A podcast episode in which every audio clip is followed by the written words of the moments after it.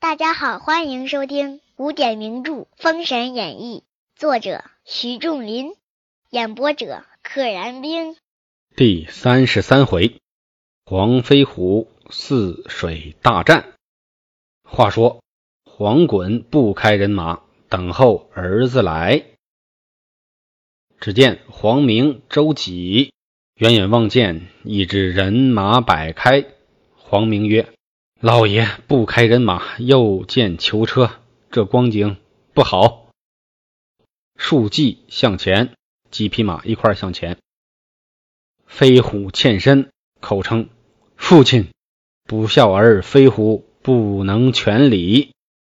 恕末将甲胄在身，不能施以全礼。”这是评书中常说的一句话。身上有铠甲呢，铠甲捆得紧紧的，不能施以大礼，不能下拜磕头。黄滚曰：“我家受天子七世恩荣，你今为一妇人。”而备君亲之大恩，如祖宗于九泉，有何言见我？我们这个家族七代以来都受天子的恩宠，你就为了一个女人背去了君王的大恩大德，你这是有没祖宗啊！你有什么脸见我？黄滚的这个思想放到现在应该被批判啊！但是古代没办法，古代女人的命就是不值钱。飞虎听罢，在神牛上大叫曰：“老爷不必罪我，请老爷接往朝歌去吧。啊，你不用数了我，不用列举我，你直接把我弄到朝歌去吧。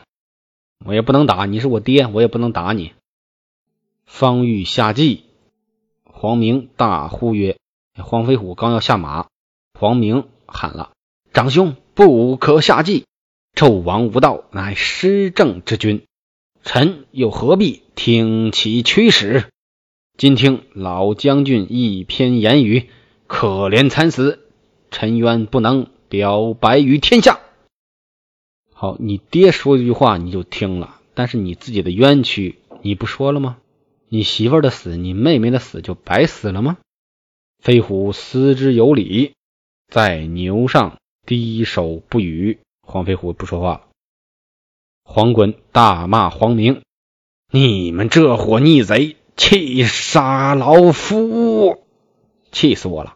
纵马抡刀来取黄明。黄明急用斧架刀，哎，黄滚用刀，黄明用斧，刀斧架在一处。周启在旁曰：“老将军，今日得罪也罢。”忍不住了，我忍不住要动手了，我忍不住了。黄明、周吉、龙环、吴谦四将把黄滚围裹该心，这个“该”就是一个提土旁，一个虚狗害猪的“害”。该心就是指战场的中心，垓下之围。垓下是指古代的一个地方，在赤壁，在现在安徽的一个。地方叫灵璧，灵璧的东南的一个地方。项羽就是在这儿被围困的。垓下，垓下之战，这里是为国该心。只见黄明大叫曰：“长兄，吾等将老爷围住，你们还不快快出关！”飞虎同飞镖、飞豹、天禄、天爵、天祥一起冲出关去。黄滚见儿子撞出关去，气冲肝腑，跌下马来，随欲拔剑自刎。一看儿子跑了，气得肝胆俱裂啊，直接从马上掉下来了，要自杀。黄明一把抱住，口称：“老爷何必如此？”黄滚醒回，睁怒大骂：“无知强盗！你把我逆子放走了！”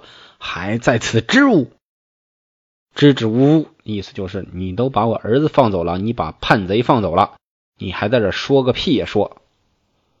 黄明曰：“末将一言难尽，他要反伤，我几番苦劝，共议只到界牌关见了黄将军，设法拿解朝歌。老将军快上马，出关赶飞虎。只说黄明劝我虎毒不食儿，你们都回来，我同你们去西岐去投见武王。哎，这一段都是黄明说的，说啊，你别怪我了，老太爷，我也是一言难尽呐。黄飞虎要反商，我也劝他别反呢，但他必须反。我呢，怎么办呢？我就说，咱呀，先到界牌关来见您，哎，来见黄将军，设法呢一沟通。咱们把他擒回去。我是有计谋的，我是给您想好了出路的。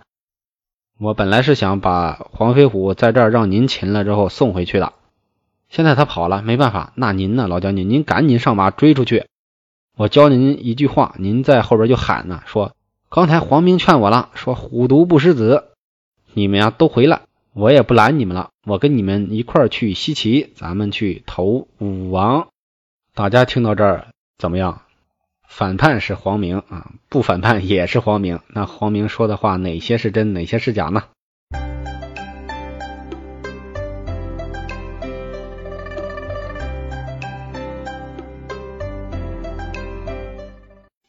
黄滚笑曰：“这畜生好言语，反来诱我。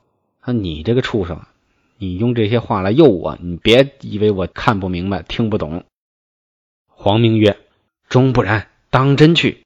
此事哄他进关。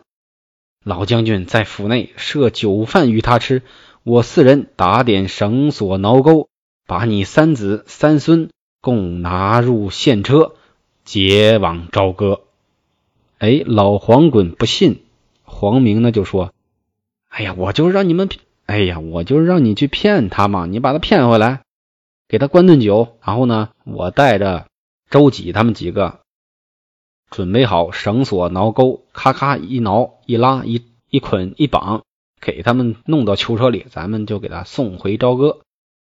黄滚听罢，叹曰：“黄将军，你原来是好人，都是黄将军，容易混啊。”这个老黄滚对黄明说：“啊，你原来真的是替我着想啊！好啊，好，我听你的。”黄滚忙上马，赶出关来，大叫。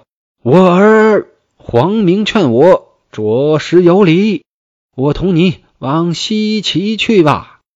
飞豹曰：“这还是黄明圈套，我等速回，听其指挥，以便行事。”遂入关进府。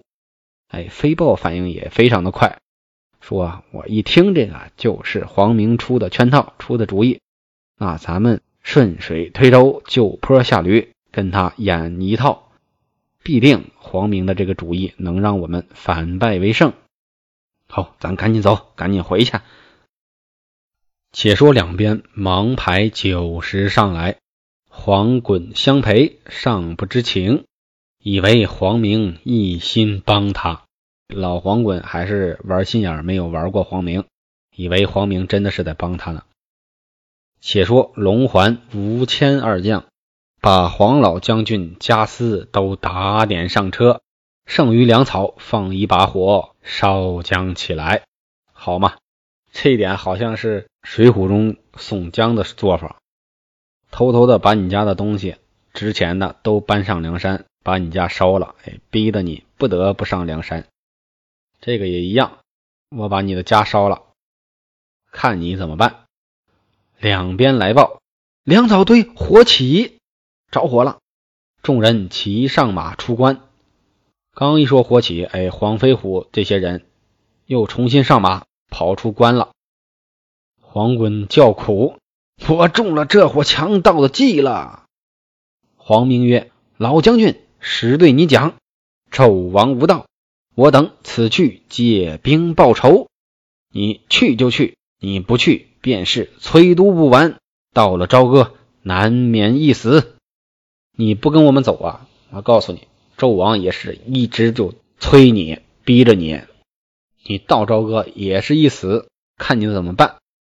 黄滚沉吟长吁曰：“臣非纵子不忠，乃众口难调。老臣七世忠良，今为叛王之事，反叛流亡之事。我姓黄的这一家可是七世的忠臣呐，没办法，现在也不得不反叛了。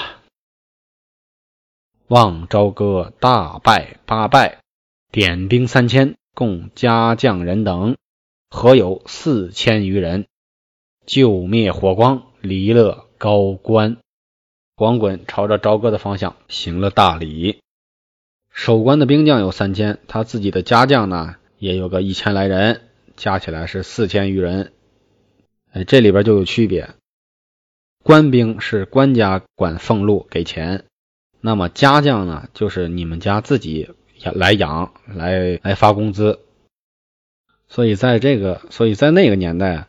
这些大臣们是能够养家将、能养私兵的啊。到了后来，这些现象就都消除了，因为天子啊怕这个这些大臣反叛，所以就不允许养家兵，都得是官兵。保护你的也是我派去的官兵，我给他发俸禄，所以他就听我的。救灭火光，离了高官，这个高官就是高大的关卡界牌关。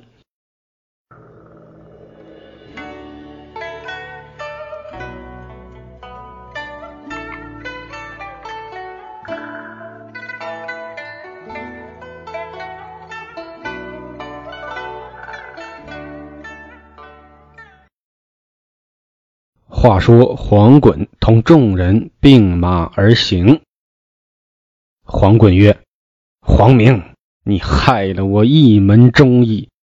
此八十里至泗水关，守关者乃韩荣，麾下一将余化，此人乃左道，人称他七守将军。我们一到，料是个个被擒。”此正天数难逃，吾命所该呀！说呀，黄明，黄明，你这个馊主意，骗来骗去啊，骗得我没办法，只能跟你们一起反了。前面的关可是泗水关了，韩荣是守关的，他手下有一个大将叫余化，这是个左道，旁门左道的左道。这里呢，应该不是贬义词，左道应该只是一个中性词。人家有一个外号叫七手将军。所谓行走江湖，人无外号不横。但凡有外号的人，那可就是有名气的、有本事的，闯出了一定名堂的人。余化，人家修炼道术，号称七手将军。首是首先的首，不是首长的首。七手将军，七头将军的意思。咱们去了，就是送死。肯定被人家全拿了，真的没办法，这可能是命里该着啊。黄衮一路叹息，不觉行至泗水关，安下人马，扎了辕门。这个老爷子话还挺多，一路抱怨。本集就到这里，请点订阅，不知后事如何，且听下回分解。